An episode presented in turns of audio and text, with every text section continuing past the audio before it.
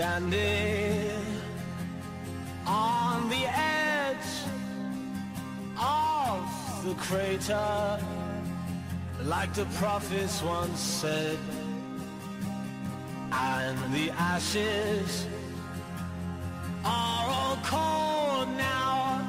No more bullets, and the embers are dead. Whispers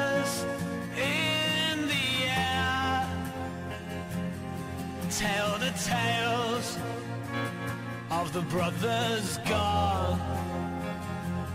Desolation, devastation. What a mess we made when it all went wrong.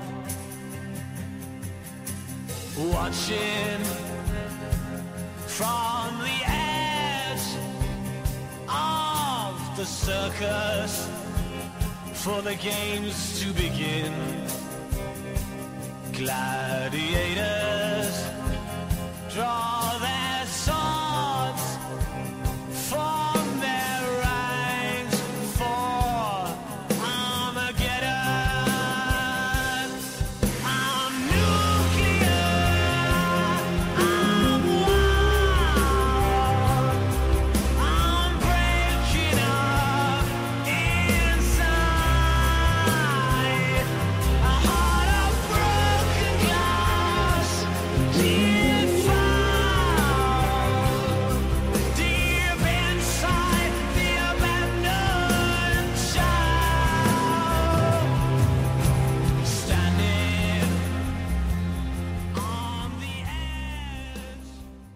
Metal Gear Solid 5 The Phantom Pain is an open world action adventure stealth video game developed by Kojima Productions, directed, designed, co produced, and co written by Hideo Kojima, published by Konami for Microsoft Windows, PlayStation 3, PlayStation 4, Xbox 360, and Xbox One. It was released worldwide on September 1st, 2015. The game is the 11th canonical and final installment of the Metal Gear series and the fifth within the series chronology. It serves as a sequel to Metal Gear Solid 5 Ground Zeroes and a continuation of the narrative established there, and a prequel to the original Metal Gear game. It carries over from the tagline of tactical espionage operations first used in Metal Gear Solid Peace Walker.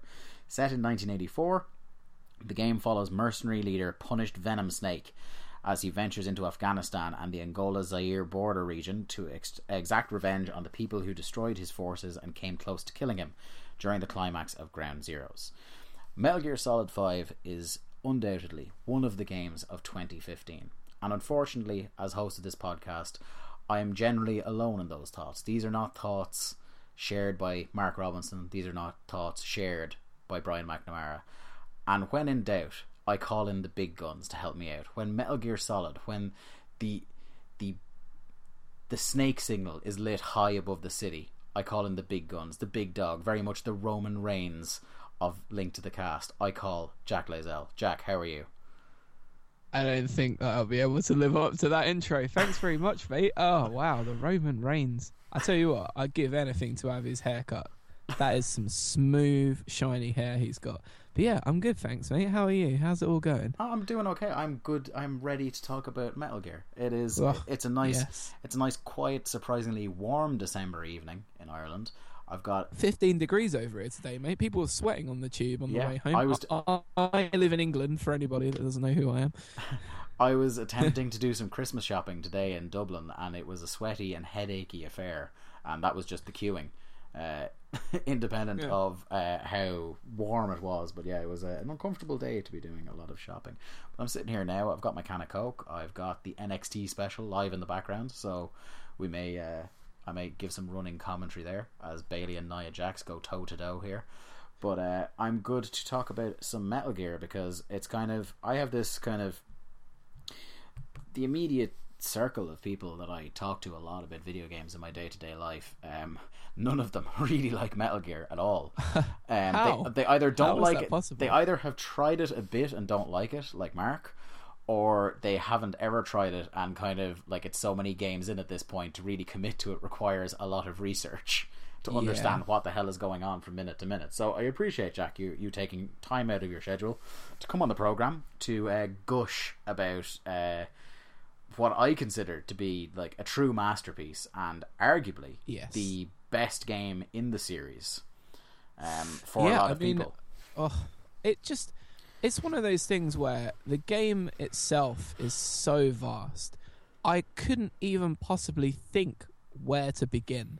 Like Yeah, I- it's I, it's tough to find a latching on point. I remember the first I I properly saw of this game, um, like the full game, not regard like taking apart, uh, taking separate the Ground Zero stuff uh, for the time being. When I saw that E3 trailer with the Mike Oldfield song, yeah, by the end of that, I was like, and it doesn't happen that much with me in video games anymore because you know if you've been like playing video games for at this point depressingly over 20 years like I have you've kind of like yeah you're jaded or you've kind of you yeah you've been let down before and at the same time as well as like you've seen everything so it's hard to kind of surprise you anymore. By the end of that trailer like I had goosebumps. Yeah, you know what I mean? Like it was uh, an amazingly shot trailer. There wasn't any gameplay in it really, but it was all like you know, as Mark pointed out on our previous study of uh, Metal Gear Solid when we talked about the first one, uh, the two of us kind of very much identified it. It's never so much about the gameplay, or it hadn't been before this game, as much as it was about kind of like the ridiculous. Uh, yes. insanity that is the kind of everything that surrounds it, uh, or the kind of like interactive movies essentially is what and Metal Gear Solid 4 was an interactive fan movie I kind of thought I Yeah. enjoyed it but you don't you're not connected to it in the way you are with this game yeah, very much. There were long periods during Metal Gear Four where you would be putting down the controller and just watching a sprawling, incredibly long cutscene. And I suppose Snake Eater was like that as well. But I haven't It- play, I haven't played Snake Eater in an awful long time, but I think it was. the uh whenever I hear the song it still gives me all of the feels Oh, incredible! yeah But um, but this one like I mean yeah, to just to put it into to context, I, I, I you can tell how heavily influenced uh, Hideo Kojima is by the James Bond franchise. Like it's pretty much, I would say, a very loose jump off basis for Metal Gear Solid. Um, and one of my favorite things about James Bond films growing up was the first five or ten minutes where they just throw Bond into a situation and he's got to figure it out and he's got to get out of it and then and then credits basically. So he really did that proper properly I think for the first time because the first game sure he has a bit where he's getting out of the the lift and stuff but that doesn't really feel like a prequel to the game that kind of just starts um and you know Metal Gear 2 was obviously on board the tanker and that that was kind of the first time he really attempted that but the opening of this game uh the survival Yeah. horror feel There's- to it Yeah. was absolutely crazy it was really really terrifying have you been that scared by a game in a while? Not certainly well, haven't. yeah, not in a long time. Like I don't really like. I I definitely don't um get like jump scared or anything uh, by games, but this was certainly the most creeped out I'd been by a game in a long time. Um, Yeah. like this, it's funny. This game, like when I try to describe it to people, like in certain ways, it is the least Metal Gear Solid game of all time. Like it has the Yes. least amount, but at the same time, like that particular, in particular, that first chapter is probably the most Metal Gear thing that has ever happened. Like they really front load that thing as if to go right. If you've rented this game for a night or two, we're just going to let you know straight up front what you are letting yourself in for.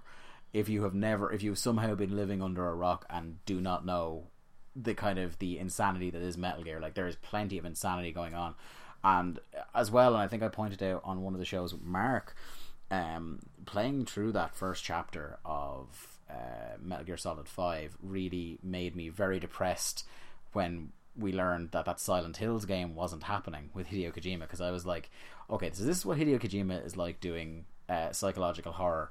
Where can I send him all my money uh, to, so that he can achieve that? Agreed, agreed. Like you just, it's the the hospital feel, and you just you you feel like so alienated at first when you're just in the bed, but then instantly something happens, and you just become like in a, in a panic stricken state where you you're crawling through a hospital and you're controlling this guy, and there are people shooting, and there's a guy on fire, and you have absolutely no idea how you're going to make it out alive. And you know, you're obviously the main character of the game, so surely you're going to be all right. But I didn't feel like that. I was like, Yeah. God, if the whole game's like this, I might have to take several month break in between it if I'm just to recover, It. take a few therapy recover. sessions. Took an emotional battering while playing that. But yeah, one, once Ocelot turns up in his motorbike, it's like, "Hi, Yeah, Snake, I've saved you. Let's go off and make diamond dogs." I was like, "Okay, cool, yeah. right, I okay." think I think it goes uh, without saying that like for the first couple of minutes here, there's going to be some spoilers for like the first couple of chapters, but like especially considering I haven't properly finished the game yet, we won't have end game spoilers. Uh, but Sure. that that first chapter, like uh, between the like, there are a couple of moments in there where I'm like, okay, this is amazing psychological horror and stuff like that, and then also it starts to get heavy with the stuff that um, kind of Metal Gear fans, people who have paid attention over games, are going to really appreciate. The three things I'm thinking of are obviously, as you mentioned, uh, everyone's favorite Ocelot showing up uh, to rescue you. But then the other two things I'm thinking of are the visual hints as to who the man on fire might be. yes, Um, references to a, a certain character who had uh, we had assumed had passed in a previous game. Um, Yes. And then the other thing, uh, Psycho Mantis.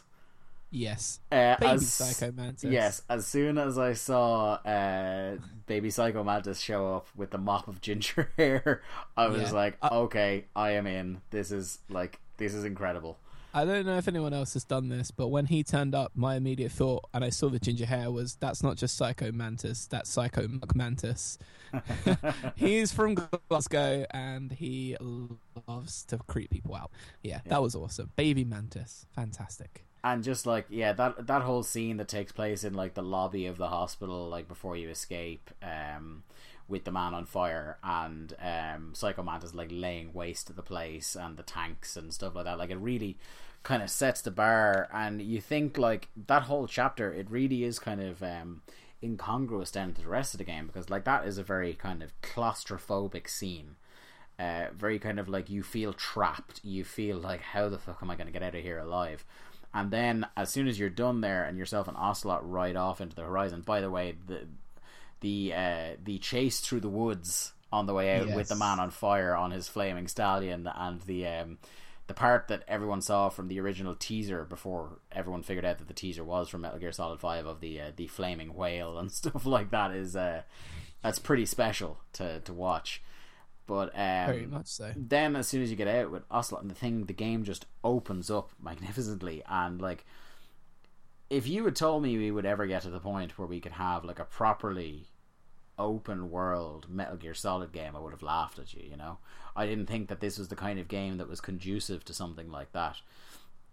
But both the open world nature of the game and the actual gameplay of the game are two of the things that blew me away the most because I think Yes. in terms of like not only uh, how the world is built but how the game controls and how you handle Snake um, throughout it I think this is by far the most user friendly uh, Metal Gear Solid game of all time because like Mark was on here as we talked about the first one and like his sticking point repeatedly was how unbelievably complicated the controls were for most people that were just kind of picking it up.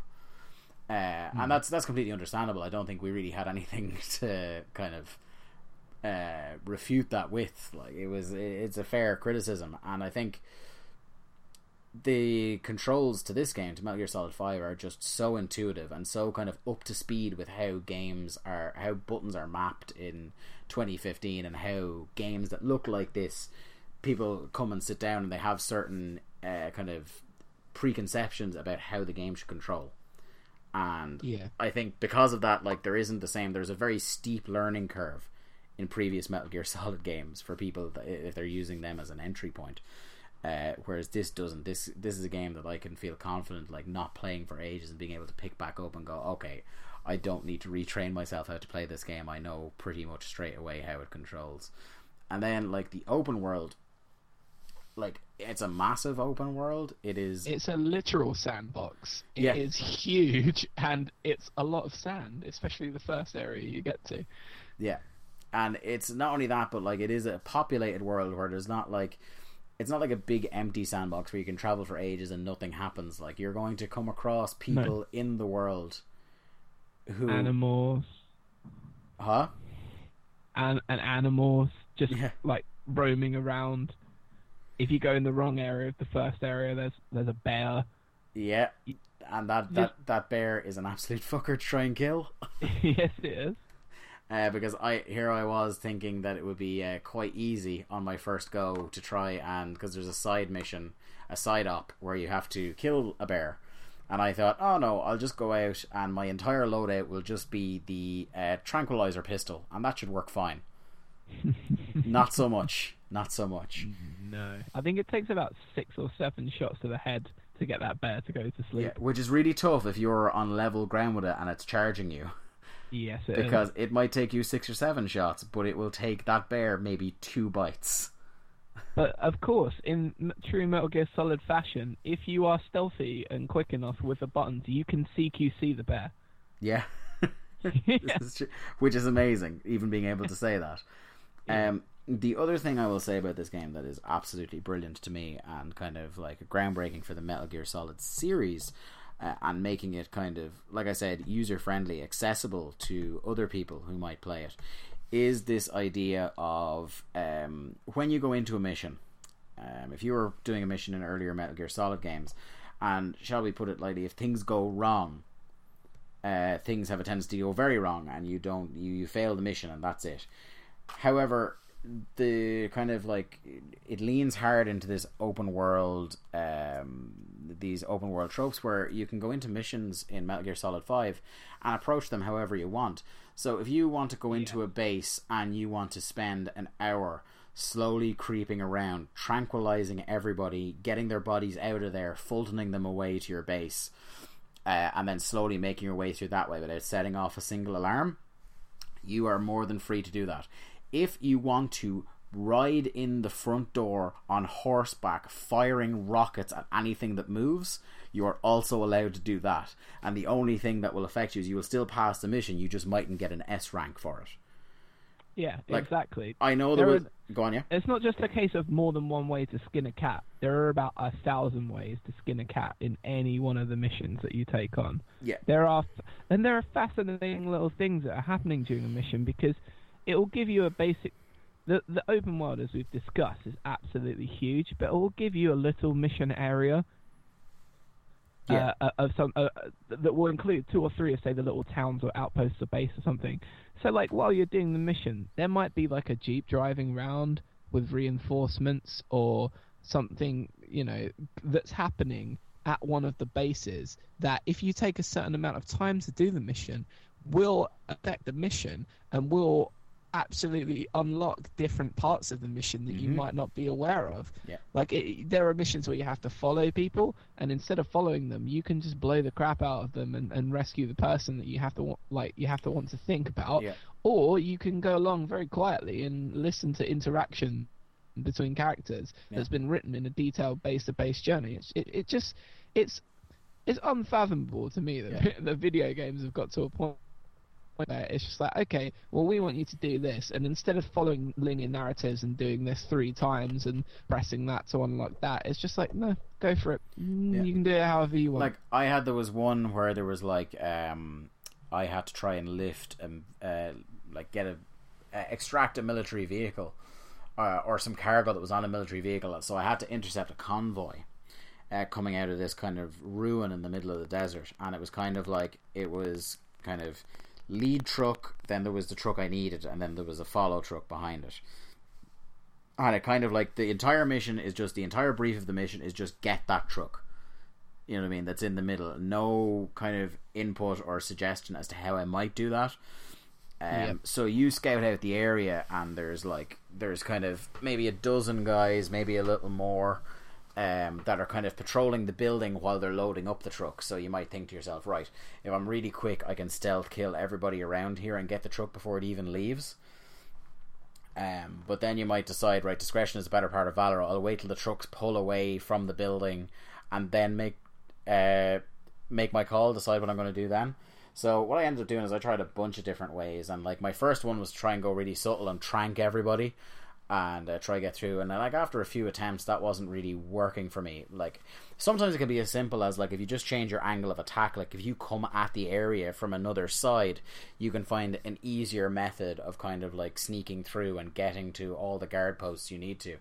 But uh, in this case, I think what I ended up doing was I ended up roughly judging using my binoculars from miles away what the the kind of the the distance between all the cars and roughly uh, the trucks and roughly what the size of the trucks were. So what I ended up doing was I watched the path it was going to take and I well placed some mines on the road and then took my spot up on a hill nearby and what I did was I waited until the convoy passed through and I had judged the distance thankfully right so that the front truck and the back truck were right on top of the mine at the same time that the truck I wanted was in the middle, safe. Blew up the two trucks either side of it, and at that exact same moment had a sniper rifle ready and gunned down the driver of the truck I wanted. Perfect. And just waltzed in and took it away, and it was far enough away from the building that they had loaded the trucks in that there was no alert raised. I I took a similar approach to that mission, except that I did what I did was had C4, um, laid down some C4 in the road, blew up the first truck, and then everybody freaked out and got out of the other two trucks. And then as they were getting out of the the, the back truck, I I had a rocket launcher. And I blew the second truck up with a rocket launcher, and then the, the the the guys who were in the first truck ran over and freaked out, and they were freaking out about that. And then while they were doing that, I ran down the hill and I just drove the truck away. It's fantastic. Like it is like the the uh and they will chase you. Like if you drive a truck, if you come, if you put, you, this is the thing. Like there are just trucks roaming the environment that, that go diff- between different bases. You can put something down in the road, or you've got a horse in the game. You can actually have your horse poo. I know that's probably not doesn't sound revolutionary to many people, but you can.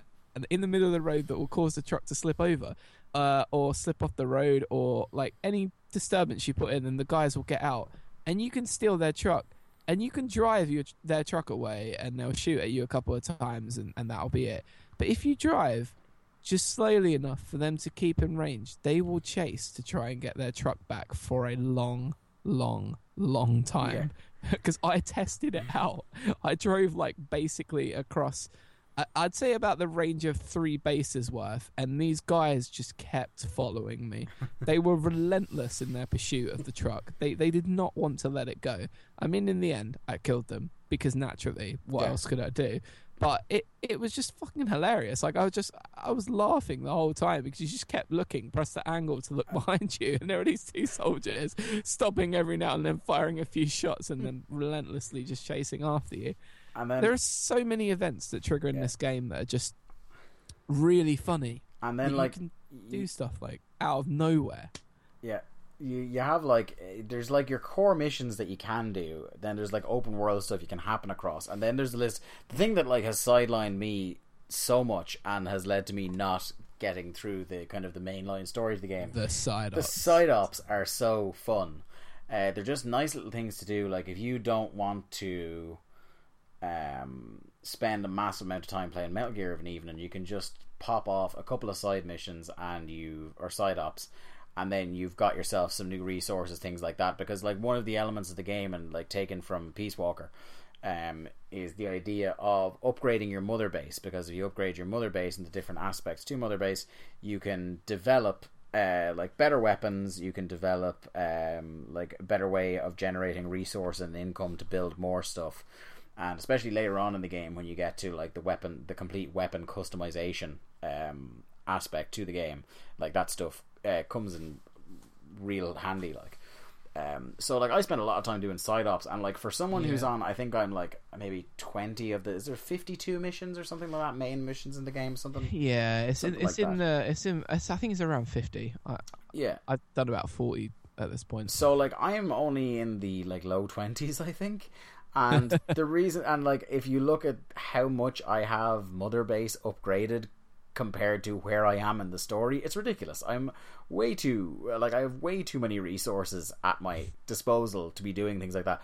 But I just keep getting distracted by it. Like I think the last time I, I really powered through a lot of story stuff was just to get so far for me to have uh, like all the companions I can possibly have because that's another thing that le- leads to the kind of the dynamic uh,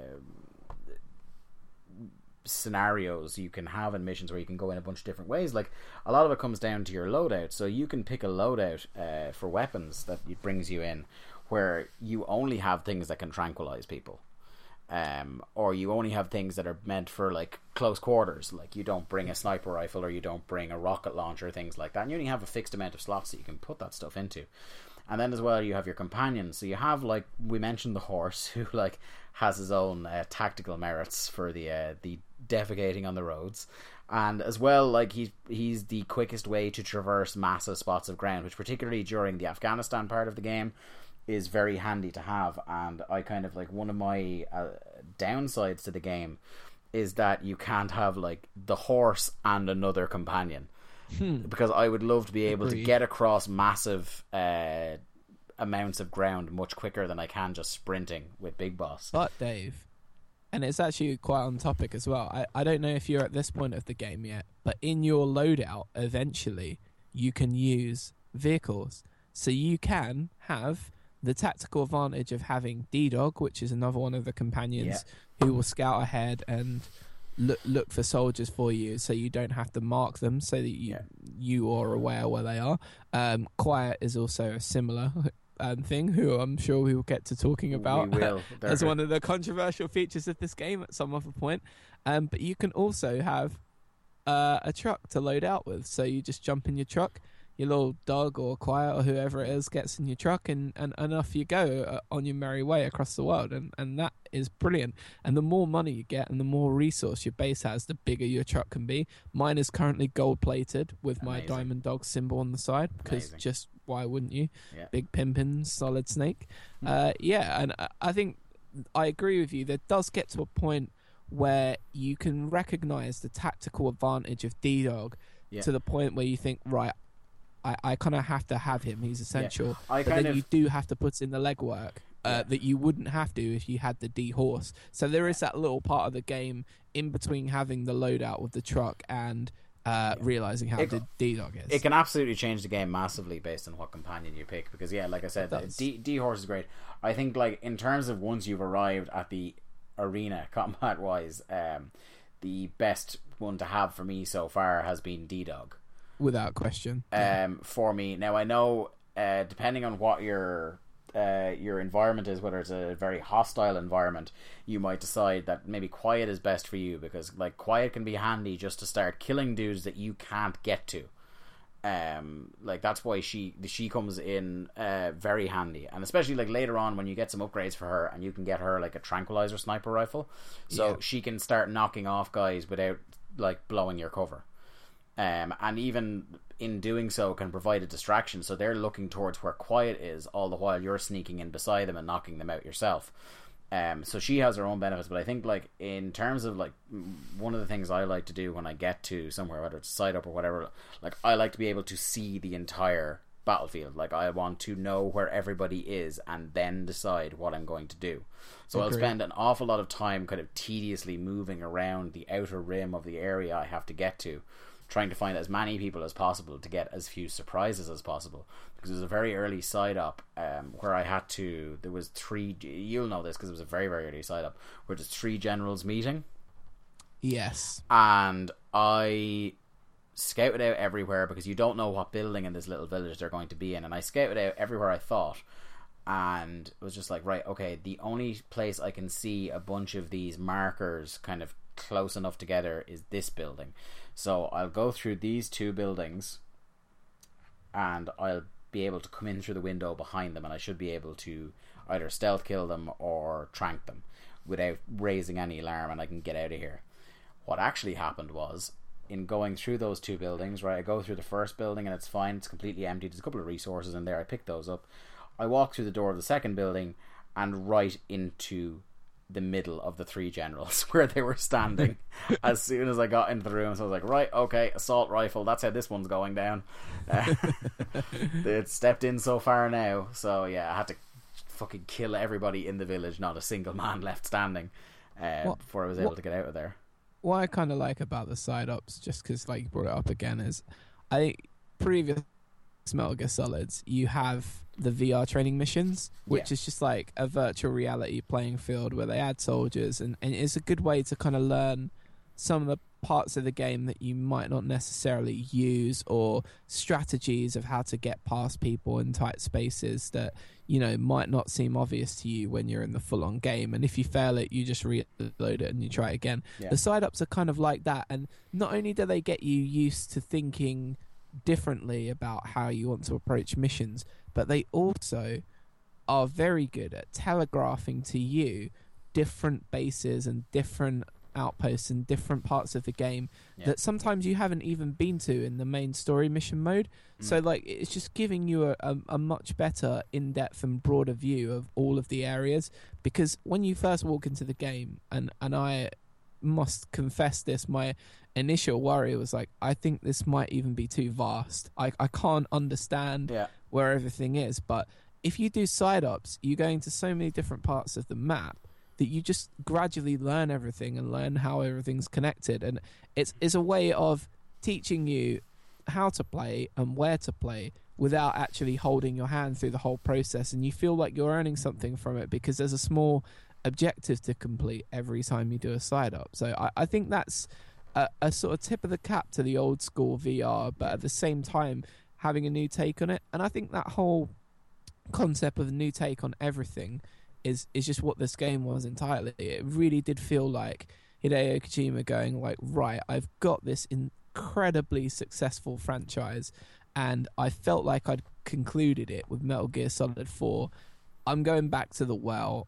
I need to reinvent myself. I mean, it still has all the mania and strangeness of a Metal Gear Solid thing, but Yeah. it feels like a complete reinvention of of gameplay and how in depth the uh, cutscenes and stuff are, and how much support you get from people, and how you decide to approach things tactically. Like we've already mentioned, it is just a complete flip of everything that you thought you kind of knew about Metal Gear Solid to the point where uh, you don't necessarily need to know a lot about the franchise, and I think you could play this game with little to no knowledge and still completely feel like you are part of uh, something bigger when you're doing it Yeah. and and not be alienated by it because it's impossible not to be alienated by it like if Yeah. someone asks you to see Star Wars episode 7 this weekend you're going to be like if you haven't seen Star Wars before you're going to be like uh, I I don't want to if you pick up Metal Gear Solid 5 this weekend instead and you start playing it, it will engross you and it will Yeah. envelop you, and you need to know nothing about it. And Yeah, and I, I've got to admire Kojima at that at this point of his career for doing something like that because Yeah. that would terrify a lot of people. Yeah, and I think as well, like the thing you need to, the thing we need to kind of make clear to people who might be considering picking up Metal Gear Solid Five as well is like, I've been playing Metal Gear Solid games for many, many years, and still I, on a very frequent occasion, have no idea what's going on. Oh no, and Yeah. and, and you you can't because I mean it does become to the point where the convolutions are convoluted, Yeah, and you just don't really know what's going on. But when you're you getting know into triple and quadruple agents in some games, uh, it's yes, it's hard you to. don't know who's fighting for who. There's I found that for a while in the Metal Gear Solid franchise, there was always a level above. So like, oh, this guy's the commander of that. Oh yeah, but these people are above him. And then Yeah. there are Patriots, and then they're above these people. But they're actually created by Big Boss, who was a person that you originally thought was below them, but is actually the founder. And and you, and you just like, you can't. There's always another person above the Mm. person. It And- is a. It's very strange. Yeah, and I think what's great for people coming into this, uh, trying to play this game, is that never has that kind of stuff been less integral to the actual minute to minute gameplay. Oh, of course not. No. Um, like it's very rare where a mission will be overly convoluted because of those things that like those kind of Metal Gear tropes that we've come to know over the years. Like even like when you boil it down, even the most complicated long missions you do in the in the game for the most part still are very logical ones because it's still like right we have to invade this base. Like there's no kind of shit like they used to pull like the um, Psycho Mantis fight in uh, Metal Gear Solid One, where you have to switch the controller port and stuff like that. There's none of that kind of crap happening here. Like it's still even the weird stuff is sort of weirdly grounded. You know. Yeah, Um, I agree. so it's it's incredible, um, like that, and like you said, to see a man at that point in his career decide to take a complete fucking left, because uh, this game still would have sold like gangbusters if it was just as inaccessible and just as uh, kind of like like you said, interactive movie. As, this uh, is Hideo previous game. Kojima's OK Computer. Yeah, it's very like it's very much. I'm glad this was the last one. Um, although you know Konami might feel differently in a couple of years. Uh, but I'm glad this was the last one of the people of you know the, the what people would consider the last proper Metal Gear game, because like he's gone out on possibly the highest note of the series, certainly from a like a broad base. Um, I think this is the one that will have when we come to the Game of the Year arguments um, on our Game of the Year show. I think this is the one that like we'd have the easiest time. Like if we went and tried to argue in years past, if the podcast was around then for Metal Gear Solid Four, Metal Gear Solid Three uh, to be Game of the Year, I think we definitely would have had, to say the least, an uphill struggle. Yes, because the main argument would have been, "Oh, but look at it. It's Yeah. so pretty." Yeah, or like because Metal Gear. That's that would be the, the summation of the argument. Um, but Do you know one- what? Do you know as well? Like another one, just quickly to jump in ahead of you. Um, I when I heard that they didn't have David Hayter, who has been the voice of Solid Snake Yeah. For every single iteration of the game, I felt immediately alienated by that. But I didn't even. It, it didn't even feel really relevant to me. I mean, Kiefer Sutherland, as we know, is, is a great actor, and uh, anyone that's seen 24 knows that he has that kind of clout where he can pull off the guy in peril alone sort of thing. Uh, and he tackles the hell out of a Christmas tree. yeah, he does tackle the hell out of a Christmas tree. I I didn't even.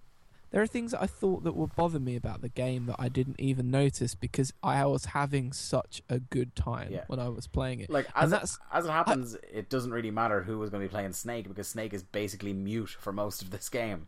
He is essentially yes, but that's that's not to anyone's detriment No. because there's nobody talking at you. It's there's a guy on the radio at the start of a mission. He tells you what you need to do. Um, Yeah. He'll give you a hint every now and then, but you're basically on your own, and it's very odd. I, there are things that I get like lost in doing, like spending time doing. I don't know, like Wikipediaing obscure '90s footballers, and and just enjoying myself, but wondering where all the time went. I, I have spent literally like an hour and a half on a mission in this game before, just getting everything in the mission the exact way that I wanted it to, to execute Yeah. it for myself. And at no stage does that feel excessive or or Tedious. tedious because you just you just have a ball. Like Yeah. you really do have a ball playing this game. I I will take the most hardened and ardent uh, video game person who is feeling pretty jaded at this point and, and give them this game and just show them some of the things that you can do and the way you can achieve them and it, they will have a good time and and that's why I kind of want your Mr. Uh, Robinson I and was Mr. McNamara to play the game You want to talk? You want to talk about jaded video game fans? Cue Mr. Robinson. yes. Yeah, he is somewhat misanthropic, uh, as anybody that's probably listened to this podcast previously can appreciate. Uh, but hey, I think I genuinely think if Mark sat down and played this game, I think he would enjoy it. I think he would. Yeah, I think so too. Like, um, especially because like they go to uh, like lengths to keep the stuff he he would hate about Metal Gear away from, like I said, the minute to minute gameplay, and the fact that they have done exactly what he wanted and gone and completely revolutionized the control setup for the game. Uh, that it's you know there's no kind of use this weird button to do this and and stuff like that.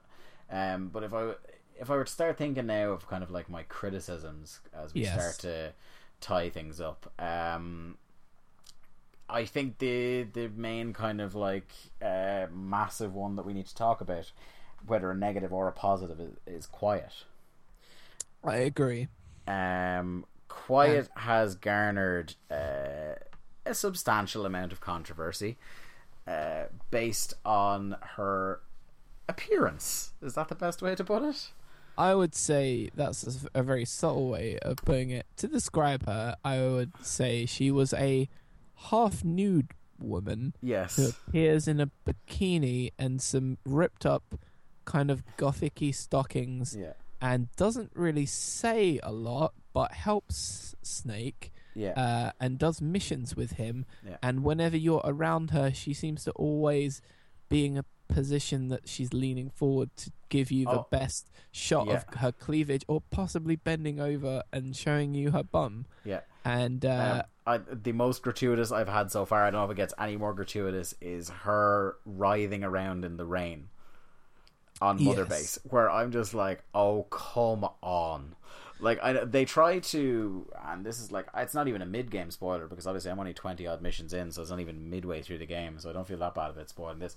But, like, the the explanation, if you can call it that, that's given for this happening is, oh, she got mad fucked up in an accident, and um, I believe kind of your fault. Um, if you play that chapter one again, you notice a familiar face who uh, you notice her as being one of the people that uh, is coming to get you, and she ends up very slightly on fire. so it may be partially your fault that she gets fucked up as badly as she does, um, and she ends up breathing through her skin. And Yes, that's and- the, the the explanation as to why she wears so little is because she needs to expose the skin so she can breathe.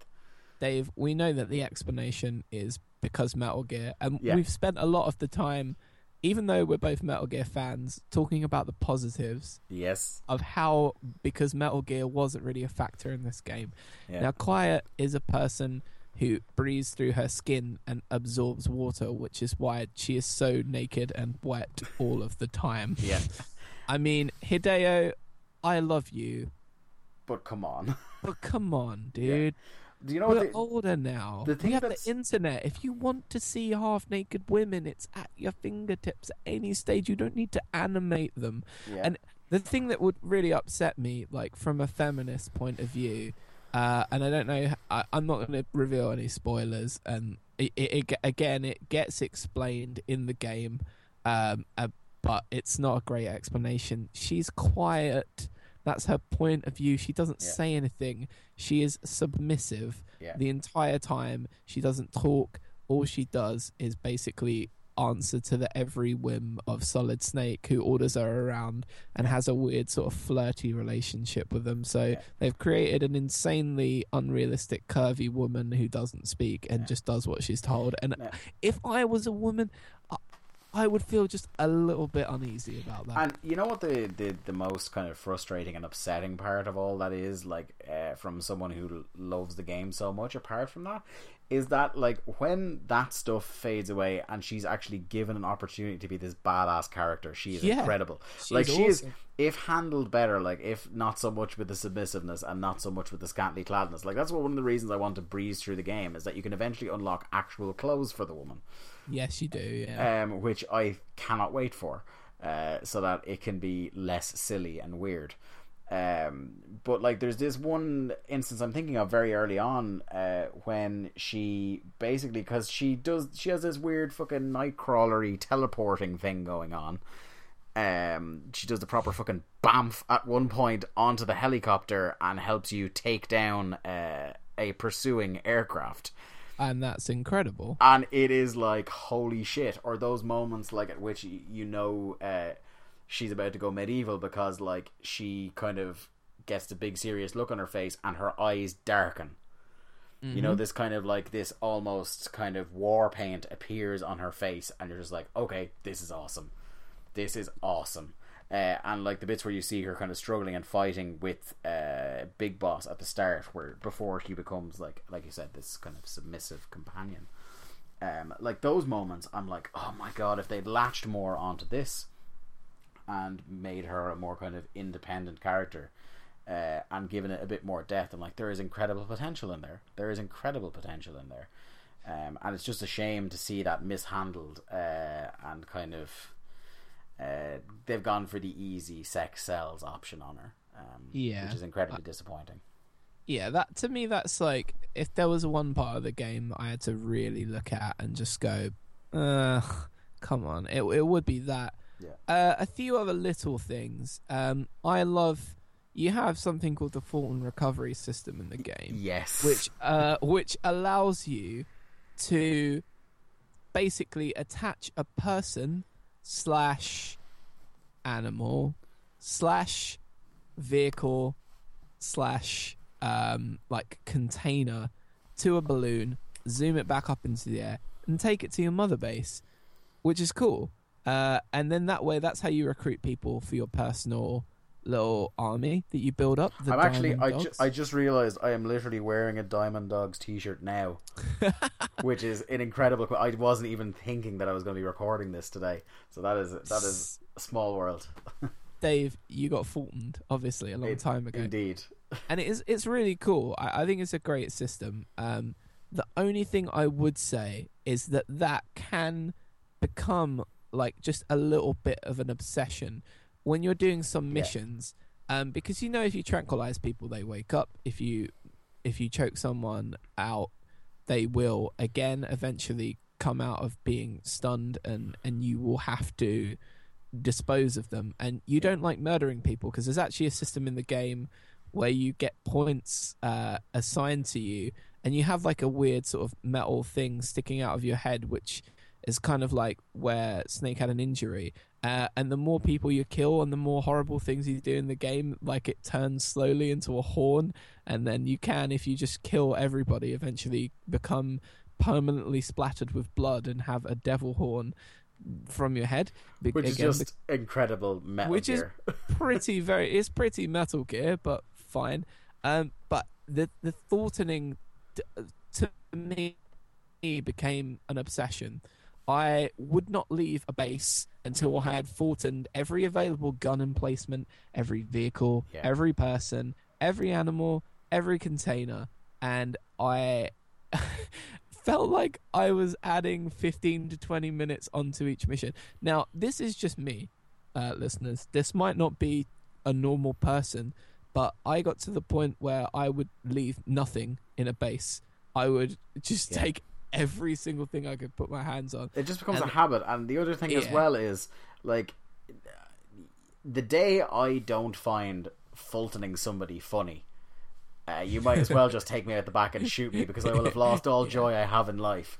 Because there's nothing quite like the uh, you know the moment where like it floats up and then it pulls away real quick and you hear the whoa. yeah, it's amazing. Yeah, It's always the, fun. the only time that's ruined is you unlock a wormhole Fulton later on in the game. How is that, how is that ruining it and not somehow figuring out a way to make that better? Because that sounds like the only thing that could make that funnier.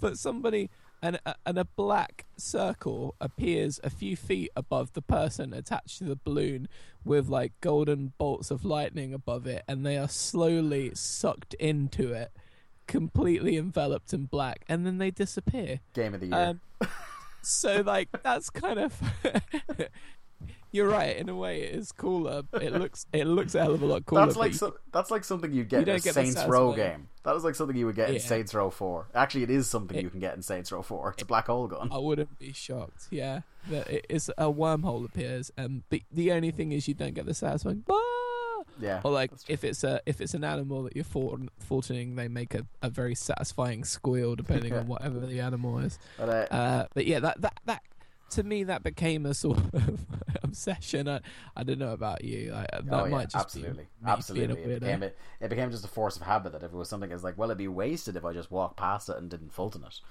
Yeah, exactly. Um, but if we're to kind of like, I'm, I'm trying to think, like, I, I really have, like, the quiet thing is the real sticking point for me, and the other thing, and it's more just down to how I play, and I've talked to you about this off the air as well, about the fucking skulls, um, which are these, like, these uber kind of, like, hardy, like, almost nigh indestructible monsters you come across every so often.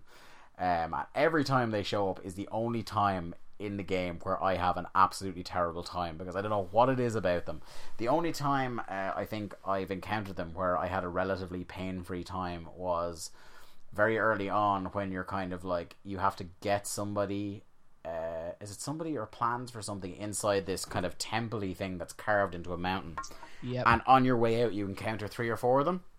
Yes, the But first like time. I That's the was first meeting. well, the first meeting is like very like Well, literally as before The you first even fight, basically. Yeah, your first fight with them because the first time you encounter them, you're able like you sneak past them, and that was kind of a stressful time with me. Uh, but yeah, the like the first time you fight them, um, that wasn't too bad for me because I basically I happened to have uh, RPGs on me and was able to destroy one of them, I think, and then I was able to get on my horse and outrun them. Yes. Uh, because that's the thing. If you don't have the horse, you are not outrunning them because they can basically run much faster than you and kind of like almost teleport short distances and get ahead of you. They will never not be surrounding you.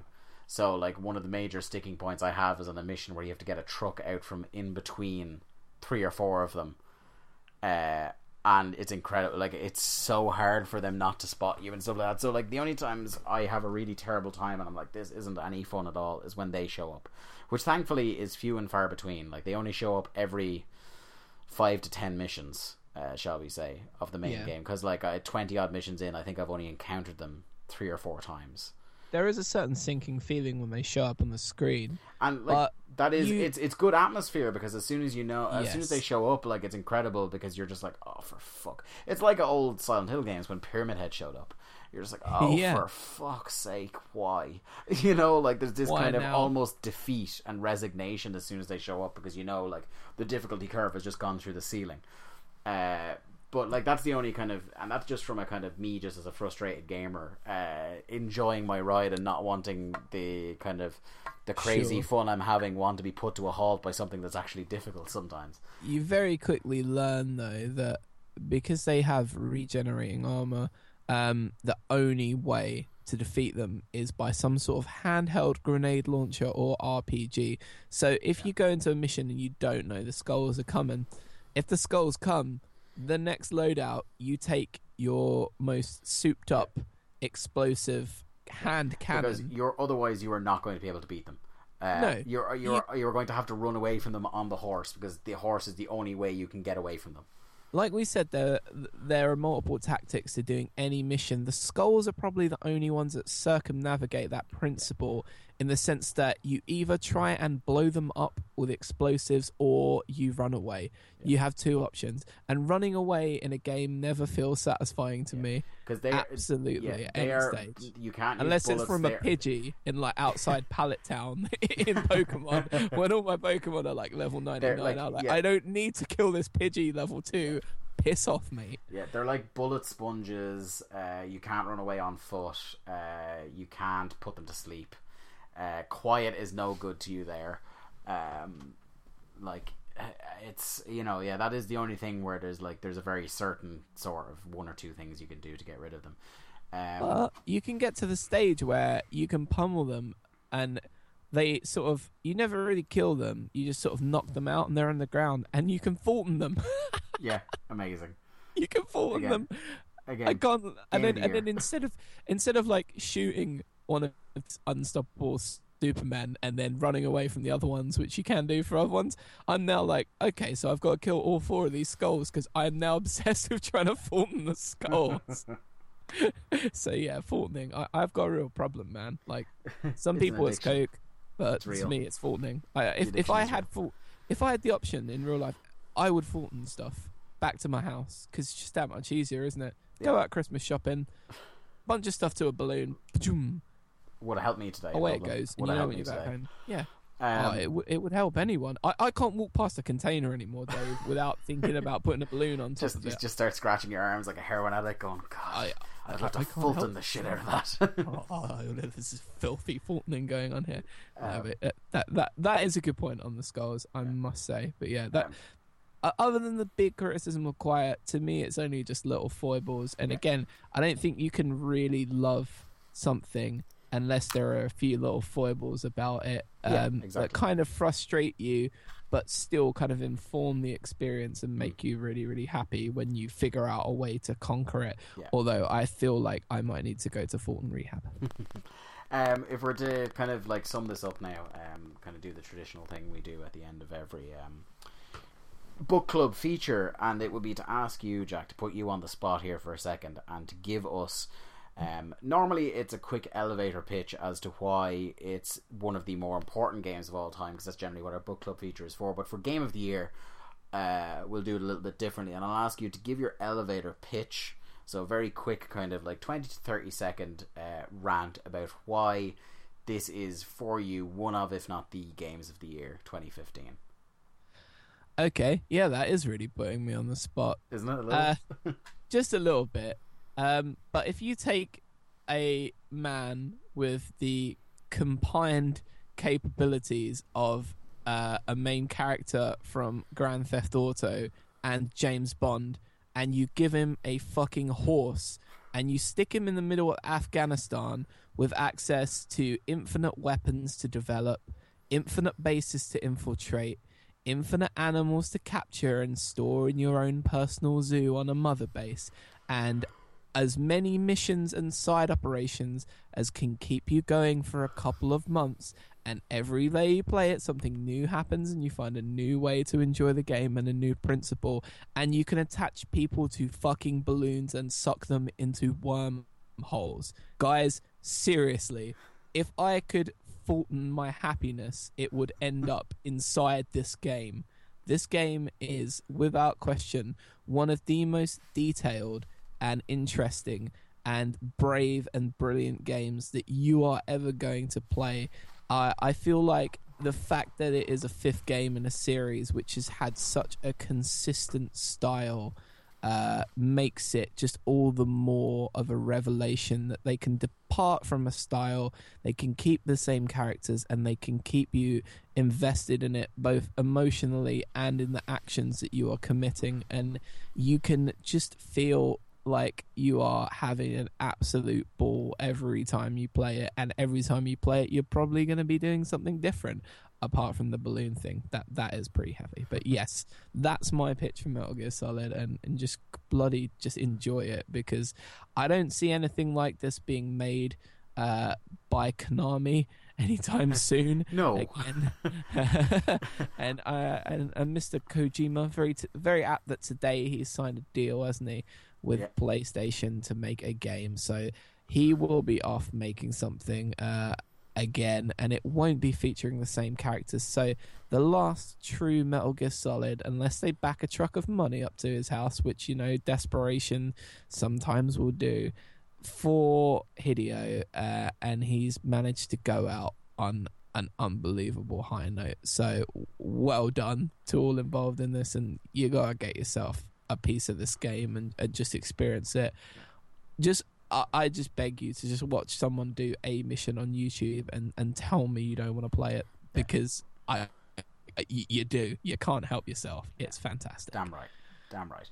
Well, with that, I suppose we'll uh, we'll bring this segment to a close. Jack, I want to thank you very much for appearing on the show yet again. We've uh, No problem. you you have rapidly become the Metal Gear correspondent on the show, uh, a moniker that I hope you take pride in, as you as you well should.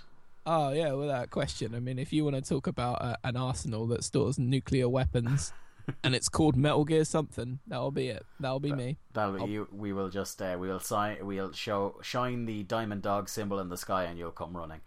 Um, and hopefully we will get to have you on the Game of the Year broadcast uh, to fight in the corner of Metal Gear. I think it'll be yourself and myself against quite an uphill struggle with the other two. Uh, True. but uh, hopefully we'll uh, we'll at least put in a reasoned argument for that game. Uh, but yeah, once again, I want to thank you, Jack, for going coming on to the show. It's been an absolute pleasure once again. Uh, the fact that what is now a two hour and sixteen minute uh, Skype call has flown by like it was half an hour is testament to the fact that you are very much a welcome addition to the program when we do have you. Oh, thanks very much, mate. But, it's good to talk to you. And it's just it's just a shame that we didn't record some of the uh, the call that preceded uh, talk of Marvel and DC and talk of uh, the folly that it, uh, of trying to get a stable call going on Skype at the best of times. But uh, once Yes. again, I'm sure you won't be a stranger to the program. We'll have you back in the future. So. Uh, with that, I would just like to hand back to Dave and Brian, who uh, I'm sure have been recording a sensational podcast in the time being. Definitely. I like that Brian guy. He's got strong facial hair. Oh, oh God, you're you are just buttering him up something fierce there. But anyway, hand, handing over to Dave and Brian. Yeah. See you later, guys.